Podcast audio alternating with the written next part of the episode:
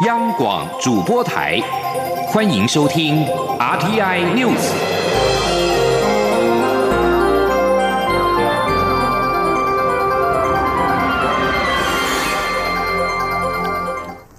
各位好，我是张旭华，欢迎收听这节央广主播台提供给您的 RTI News。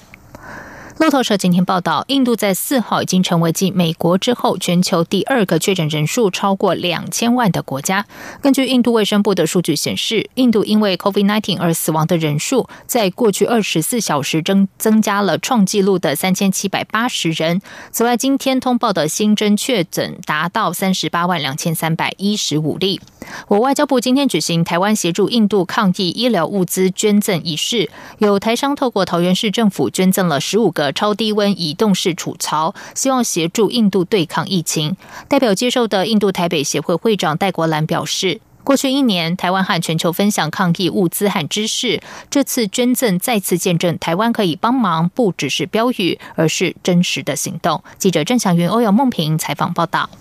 印度疫情失控，急需抗疫物资。我国政府第一批援赠印度的医疗物资，包括一百五十台制氧机、五百支氧气钢瓶，已经在上周日顺利运抵印度，并分送到印度各地有需要的机构。如今又有台商慷慨解囊，购买十五个超低温移动式除槽，透过桃园市政府捐赠，将分海空两路送往印度。桃园市长郑文灿说。这是能够在呃大型的好医疗站里面提供氧气站，好跟外交部捐赠的好制氧机，好这个设备好刚好可以搭配，好所以这是一个很好的搭配的捐赠。表接受的印度台北协会会长戴国兰感谢台湾政府与人民提供印度及时且大力的协助，也让他们见证了台湾 can help，这不是句口号，而是实际的行动。在全球对抗疫情的时刻，台湾站在最前线，跟全球分享医疗物资及对抗疫情所需的知识，也包括印度在内。过去一年来，我们都见证到了台湾确实可以帮忙。今天这个活动，也让我们再次见证了这不只是标语，而是真的行动。外交部长吴钊燮也认为，这不仅显示台印的友谊，也凸显台湾民间与政府一起协助国际社会的诚意。对于在印度的国人，外交部也会尽力协助。我也知道各界非常关心在印度染疫的国人，包括政府驻外的人员，我们正在尽最大的努力，希望能够协助他们，包括让他们能够尽快返国接受治疗。捐赠者阿达尼集团台湾合作业务负责人张建庭则感谢各界的协助，也希望台印双方能够共同战胜疫情，未来在各方面的交流合作也能更上一层楼。中央广播电台记者郑祥云、欧阳梦平在台北采访报道。华航诺富特案至今已经造成二十八人确诊，今天疫情暂时没有再扩大。中流行疫情指挥中心针对确诊者进行病毒基因定序，目前已经确定十一人感染的都是英国变异株。指挥官陈世忠表示，还需要更多资讯才能够判定传播链，但还是认为感染源来自国外的几率比较高。记者刘品希报道。华航诺富特案疫情暂时未再扩大。五号并未新增相关本土确诊病例。针对诺富特染疫外包商按一一四五的接触者，指挥中心已经裁减九成，检验结果都是阴性。至于四号新增的确诊机师按一一五三跟空服员按一一五四两个人，在四月二十九号在海珍私房菜餐厅聚餐时，还有其他机师在场。目前已经隔离十三名机师。指挥中心表是，这两名机组员当时虽然已经完成三天检疫，但还处于自主健康管理期间，依规定禁止聚餐聚会，所以将由交通部民航局开罚新台币一万到十五万元。疫情指挥中心也针对在这波疫情中的确诊者进行病毒基因定序。指挥中心医疗应变组副组长罗一军指出，在饭店群聚感染中，除了一开始染疫的防护主管，后续确诊的三名员工、一名外包商、两名员工家人的基因序列，也都跟先前染疫的华航机师相同，感染的都是英国变异株。至于机师按一一零二跟两名家人的病毒基因与英国变异株有三到四个位点差异，可能是独立事件，主要感染源可能是机师执勤到美国时染疫。目前共有十六人的基因定序都是英国变异株。媒体询问是否已经可以认定感染来源，陈时中表示，还需要更多资讯才能做判定。目前仍无法判定是谁传给谁，但研判是国外带入病毒的几率高。目前的防疫重点是要及时框列接触者，把对社区的影响降到最低。这个还是要让更多的资讯哈来做判定哈。现在知道说这有关联了，哎，但我们现在没有判定说谁给谁哈。当然，我们还是认为从带进国外带进来的可能性比较高。而国外带进来是不是一定是我们国内的航空公司的机组员带进来的？那这也还成问题。好，也许是国外航空公司的机组员带进来的。造成这个哈工作同仁的一个染疫，那进而再染染给我们国内的机组员，好，这可能性都有的。此外，在这波疫情中有三名重症病例，指挥中心专家咨询小组召集人张尚纯表示，三个人的病况持续好转，在加护病房插管的饭店防护主管已经准备移除呼吸器，另外两位严重肺炎的机师恢复状况也很好。央广记者刘聘熙在台北的采访报道。接下来关心的是，民进党近日因为党员赵介佑疑似涉毒染黑而深陷黑道入党风暴。兼任民进党主席的蔡英文总统今天在中常会后发表谈话，为没有落实党内既有的排黑条款，让不适格党员入党而造成社会纷扰致歉。总统并且下令务必重新检讨入党及审查制度，并且建制新的资讯查核系统，落实排黑条款，并强化廉政会作为党纪守门员的角色，回应支持者的期待。记者刘玉秋报道。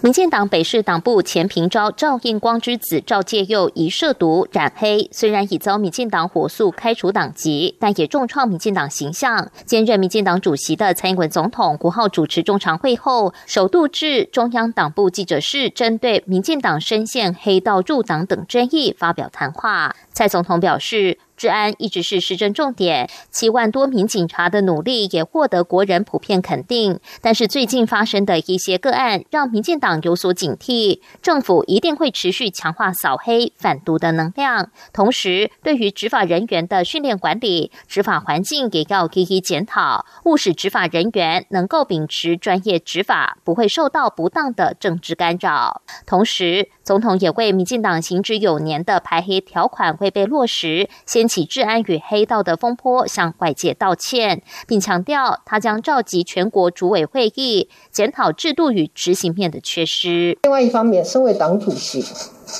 我们没有落实既有的排黑条款，让不适格的党员进入党的机制，不仅造成社会的纷扰，也辜负了我们支持者的期待。我感到十分的抱歉。蔡总统表示，民进党早在二零一三年就已经在党员入党办法中明确定定，凡是涉及组织犯罪、毒品危害、枪炮弹药刀械管制条例等犯罪者，都不准申请入党的排黑条款，也严格把关提名的公职候选人。但赵介佑事件显示，虽然民进党有严谨的规范，但是如果没有查核与落实，尤其是党职的选举中，就会有。漏网之鱼。总统强调，他已经要求民进党秘书长林喜耀重新检讨入党以及审查的制度，未来将建制新的资讯查核系统与相关判决记录及其他公开资讯查核，针对入党申请、参选党职以及当选后的表现，定期清查，落实排黑条款。总统也要求党公职随时警觉，若有不适格的人或不当行为，应随时提报，立即处理。总统也向年轻人喊话，强调尽管入党的程序仍在进行当中，但争取更多党员的方向并没有改变。他更提醒党公职干部不要为了一己之私，而是要一起解决党的问题。总统并说，廉政委员会是民进党的专业委员会，民进党会强化廉政会作为党纪守门员的角色，不受政治干预，遵守党纪，团结面对问题，才是民进党回应支持者唯一的方式。中央广播电台记者刘秋采访报道。民进党秘书长林喜要进一步对此表示，党中央将会建置资讯查询系统，用 AI 技术来辅助查核每一位新入党的成员是否有涉案或黑道背景，也能够确保新进党员的自主性不会成为某些人的财产。国民党中常会今天通过党主席选举和党代表选举作业细则。国民党主席选举将于七号公告，六月三号到四号领表，六月七号到八号登记，七月二十四号投开票，七月二十七号前公告当选名单。另外，专职党主席是否纳入选举作业细则，中常会最后通过的版本并没有将此列入。记者王威婷报道。国民党中常会五号通过一百一十年中国国民党主席选举作业细则、党主席选举海外地区党员投票实施要点、第二十一届全国代表大会代表选举办法以及第二十一届全国代表大会代表选举作业细则。党主席与党代表选举时程五月七号公告，六月三号到四号领表，六月七号到八号登记，七月二十四号投开票，七月二十七号前公。告到当选名单。对于选举作业细则中是否要新增保证金制度，以及当选者的保证金直接转为募款责任额的部分，党内之前对此有不同意见。中常会今天也通过，当选者的保证金转为缴交年度募款责任额，未当选或年度募款责任额已缴者则会退还。国民党文传会主委王玉敏转述说。那有关于这个党主席的部分呢，他的呃领表的登记费是二十万，然后登记的时候必须缴交作业费呃三百万，然后同时也要缴纳保证金是一千万，可以开立本票。党代表部分是两千元，他的登记费是两千元，一万块的保证金。那学生的部分是不需要。考量疫情，海外地区党员通讯投票作业时间也较以往充裕，约有四十天。另外，为扩大开放学生青年参与党务，国民党全代会代表名额将在原定总额一千五百五十人之外，增加由党主席遴选核定的学生党代表名额，最多不会超过三十席。国民党主席江启臣今天在中常会表示，党主席、党代表选举办法及时程出炉后，希望能够透过制度。确保党内民主程序在制度下顺利完成选举。江启臣也说，党职选举并非对决战役，更不是胜负之间的零和游戏，而是国民党决定接下来几年工作分配的民主落实。他期待在公平制度下而团结的国民党，不论由谁领导，都能够赢回多数民众的信心，获得更多为国家服务的机会。江启臣也表示，所有党务同仁除了公正办好选务工作之外，必须将推动公投放在第一优先要务。他也呼吁所有有意参选各项党职的同志，与所有党员共同努力推动公投，确保国民党所提出的公投案获得社会大众的支持。中央广播电台记者王维婷采访报道。在外电消息方面，七大工业国集团 G7 在英国伦敦召开外长会议。日本媒体报道，美国国务院高阶官员表示，会后的联合声明将明文记载，强力支持台湾参与世界卫生组织 WHO 等国际组织。G7 高峰会将于六月十一号到十三号在英国的康瓦尔举行，各成员国外交部长五月三号到五号先在伦敦集会。这是 G7 两年多以来首次举行的外长面对面会谈。G7 的成员包括英国、美国、加拿大、法国、德国、意大利和日本。日本朝日新闻报道，美国国务院官员表示，G7 外长会议联合声明将载明支持台湾国际参与的原因，是因为台湾不仅有权利参与 WHO 等国际组织，台湾所拥有的 COVID-19 防疫经验可以对全世界做出贡献。预料联合声明将会引起中国反弹。这名官员也说，四号 G7 外长会议的内容和中国相关问题是讨论重心。对于中国的人权问题，中国以其经济能力施压各国。在南海频繁的军事活动等等，各国都表达了强烈的疑虑。法广报道，各国外长讨论，为了日益强硬的中国，将可能建立共同阵线。而日本外相茂木敏充也在会议上针对中国在东海和南海单方面不断尝试改变现状，以及对香港和新疆人权的状况表达严重关切。这里是中央广播电台台湾之音。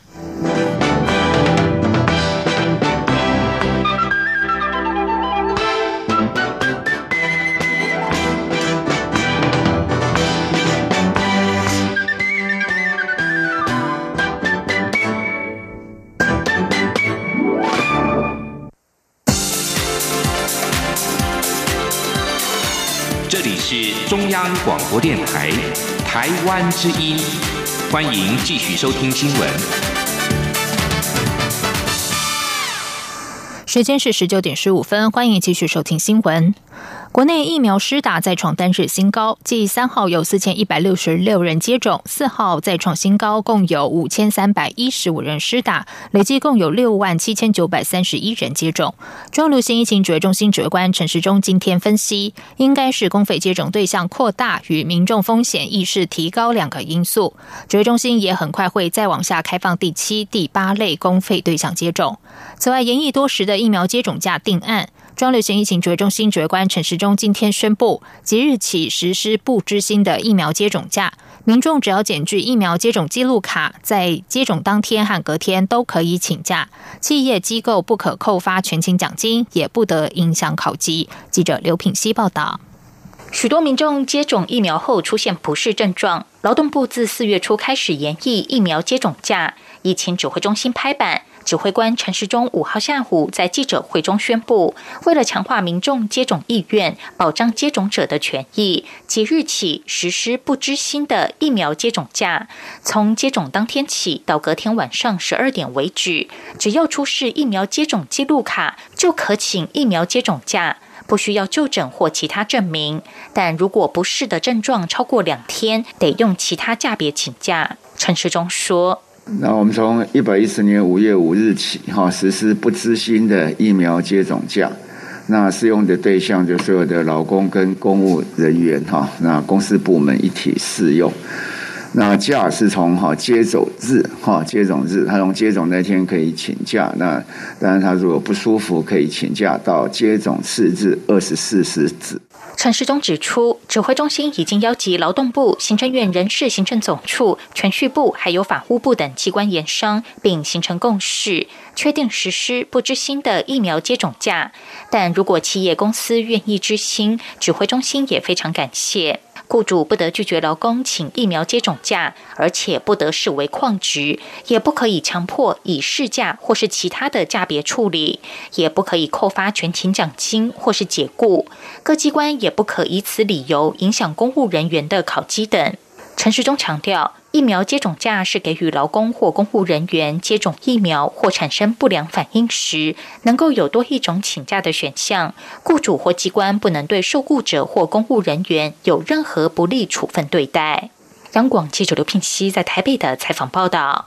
此外，针对媒体报道，华航机师已经接获通知，即日起将居家检疫时间从三天延长到五天。对此，疫情中心指挥官陈时中证实，这是四号晚上跟中华航空公司开会时，大家研商要在这两天拟出一个清零计划，因此先告知华航，在清零计划定案前，先延长华航机组员的居检时程，以降低可能的风险。陈时中也说明，这项清零计划是针对华航机组员，其他航空公司机组员并不。不受影响，依旧维持现行居检三天的规定，只是有要求民航局加强国际航空外站的督导。至于清零计划的具体内容，还需要于今天晚上和华航再开会讨论一次。继续来关心的是，农业是台湾的强项，尤其是热带的农业技术，在全球更是享有领先地位。侨委会委员长童振源今天邀请泰国驻台代表通才，以及东南亚、北美地区等多国台湾商会的侨台商，一起参访位于新竹的农业科技研究院。童振源受访表示。侨委会和农科院合作的全球侨台商农业服务方案运作至今，已经落实了许多合作成果。接下来仍然将持续协助侨台商发展农农业，也协助本土产业迈向国际，一起努力壮大台湾农业。记者王兆坤报道。侨委会这次参访农科院，除实地了解温室与水产等技术发展现况，同时听取简报并进行意见交流。由于与会者对于相关领域的高度兴趣。活动时间超过原先规划，午餐时仍持续热烈讨论。侨委会委员长童振源表示，侨委会在去年八月与农科院、全国农业金库合作推出全球侨台商农业服务方案，同时设立 LINE 专线单一窗口及服务手册，提供技术咨询、人才培育与产业链结的整合服务。运作至今已有近千咨询案件，并成功落实许多具体合作。他说：“能够透过这样的一个合作呢，能够把技术结合我们产业带到国际。那第二，也解决桥台商的发展问题。另一方面，台湾与泰国的农业交流悠久且相当密切，不仅有贡献卓著的福寿山农场，还有国合会与皇家计划的长期合作关系。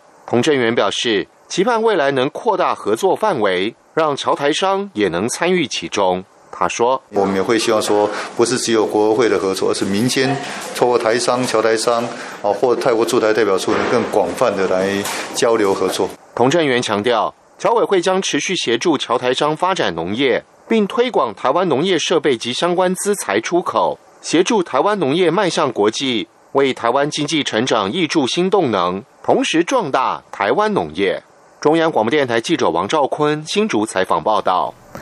海龙离岸风电计划团队今天宣布，扩大委托西门子哥美萨负责海龙旗下二 B 级三号风场的风机保修服务，会以在台打造的风机供应链为两座风场创造更多在地化商机。团队也提到，目前风场开发进度不受疫情冲击，不过仍然会担心台厂供应链在品质和量能上跟不上，而且价格缺乏国际竞争力，将会使开发进度延宕。另外，也因为二 B 三号风场都将改用。西门子跟美萨最新风机需要经环保署环差审查，能否顺利通过，也将影响开发进度。记者谢嘉欣报道。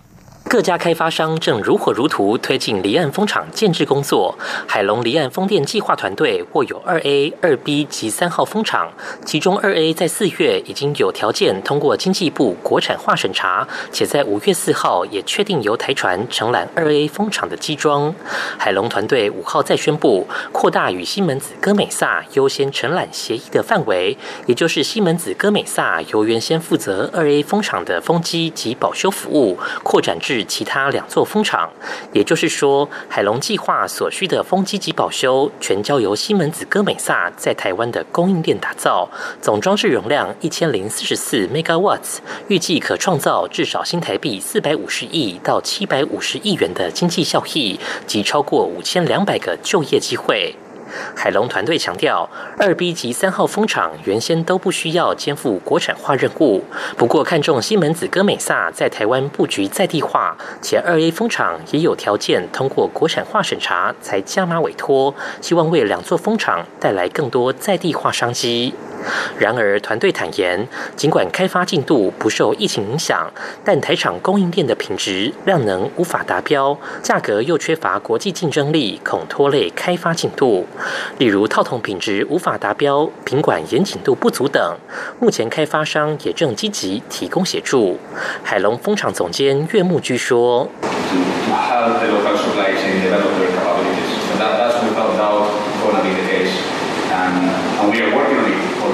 我们已经开始协助本土供应链厂商，例如分享我们的技术、知识，还有帮助台厂建立、提升品质，甚至是测试在内。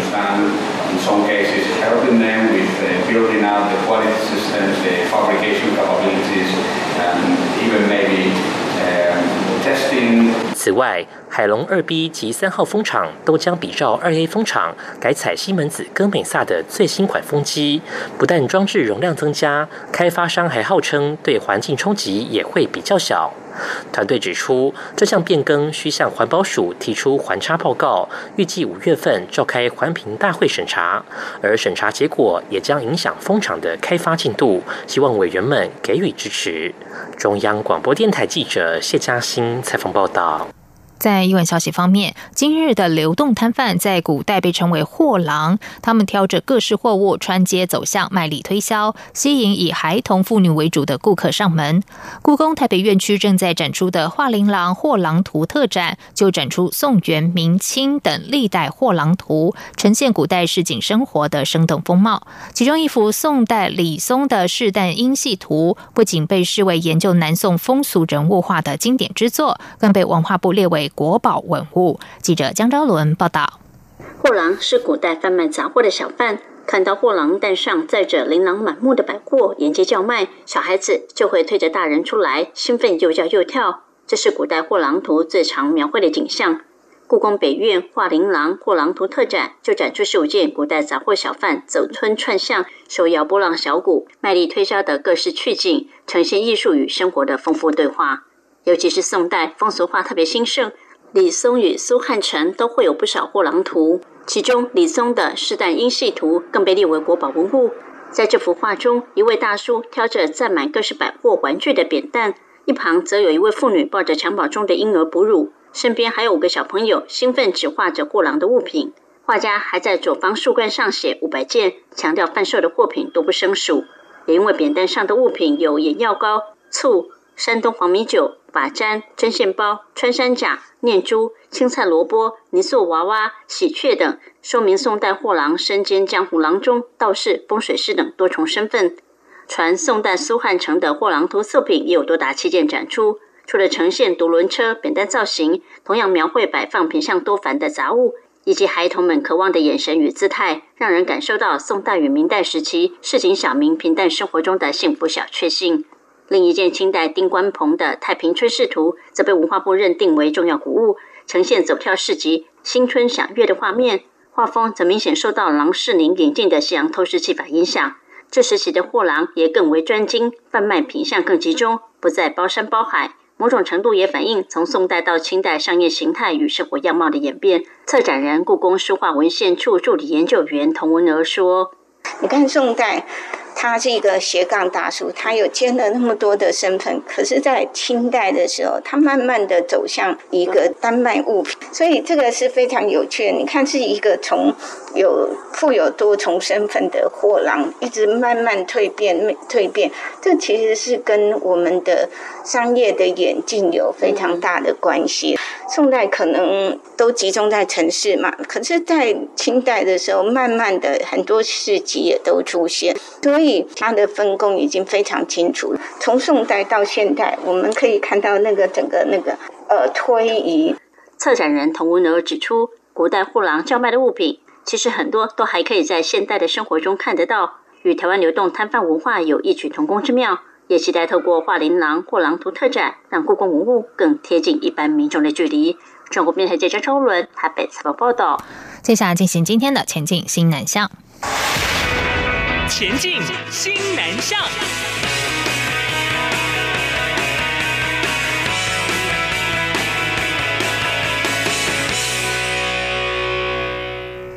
疫情肆虐全球超过一年，驻马来西亚代表洪慧珠今天表示，在后疫情时代，区域各国共同合作追求振兴经济更显重要。呼吁马来西亚支持台湾加入跨太平洋伙伴全面进步协定 （CPTPP），这也有利马国经济发展。马来西亚智库战略及国际研究院今天和驻马来西亚台北经济文化办事处、台湾太平洋经济合作理事会合办视讯研讨会，探讨后疫情时代台马经济成长驱动力以及区域合作。洪慧珠在致辞时表示，由过去一年的情况可以看到，全球没有任何一个国家可以独善其身。在后疫情时代，区域各国应该共同合作，追求振兴经济，这比以往更显得重要。他说：“台湾和马来西亚都是以贸易为导向的经济体，双方都支持区域经济整合。”他重申台湾加入 CPTPP 的意愿，并强调台湾和成员有着密切的贸易和投资关系。CPTPP 共有十一个成员，这项贸易协定于二零一八年底生效。不过，马来西亚还没有完成国内核准程序。洪卫珠期盼马国完成国内核准程序后，能够支持台湾加入 CPTPP。